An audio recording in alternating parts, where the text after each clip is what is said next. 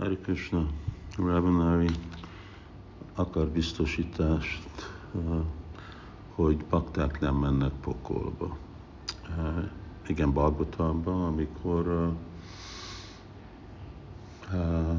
a Yamadutákat elkergette a Vishnuduták, amikor Yamaduták akarták Ajamilt elvinni, akkor elvinni pokolba, mert annyira egy bűnös ember volt ő szempontunkból, akkor Vishnuduták mondták, te ti nem értitek, ő egyszer sértés nélkül mondta az Úr nevét, szóval az azt jelenti, hogy ő fel volt szabadítva, mint a bűneitől. És zavarba voltak a Yamaduták, és amikor visszamentek Yamaráshoz, akkor több dolgot kérdeztek, de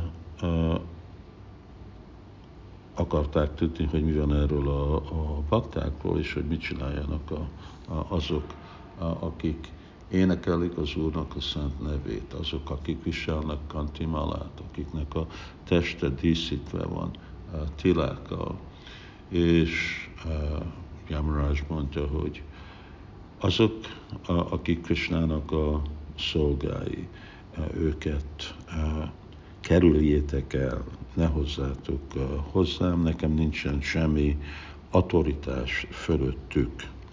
Ugye ez úgy kezdődött el, mert a, a Yamaduták mondták, hogy hát mi azt hittük, hogy te vagy a univerzumban a legmagasabb autoritás, de most látjuk, hogy itt van valaki, a, a, a akik minket, te képviselőidet legyőzték. Az azt jelenti, hogy te nem vagy a legmagasabb, szóval akkor ki itt a legmagasabb autoritás?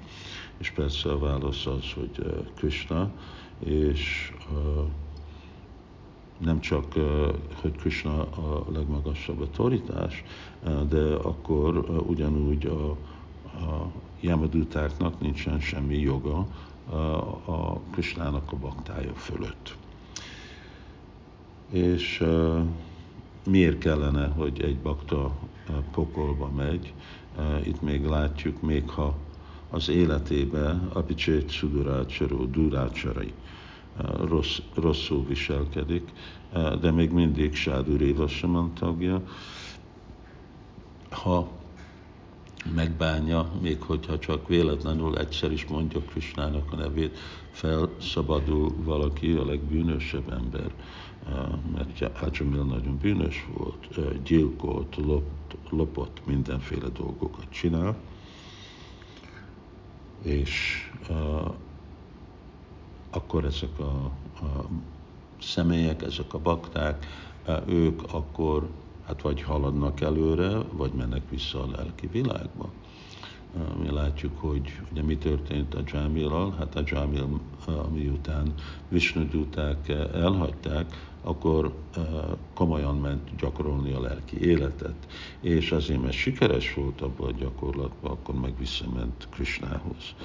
De vagy közvetlenül visszamegy, vagy csak az úton van Krishna felé, de a Jamaduták nem érintik a vajsnavokat, a vajsnavok bűntellenek. Aztán, hogyha persze valaki nem egy vajsnáv, akkor az már egy másik másik mese. Szóval igen, bakták nem mennek pokolba, nem látják a pokoli büntetést, amiről ötödik ének eh, fejeződik be. Eh, hát már itt is látjuk a pokolt. Anyagi világ is pokol, eh, és pokoli szenvedés van körülöttünk, és mi is tapasztaljuk ezt a dolgot. Szóval már, ahogy Prabhupád is mondta, Anglia, Londonról, hát ez pokol, London pokol. Hari Krishna.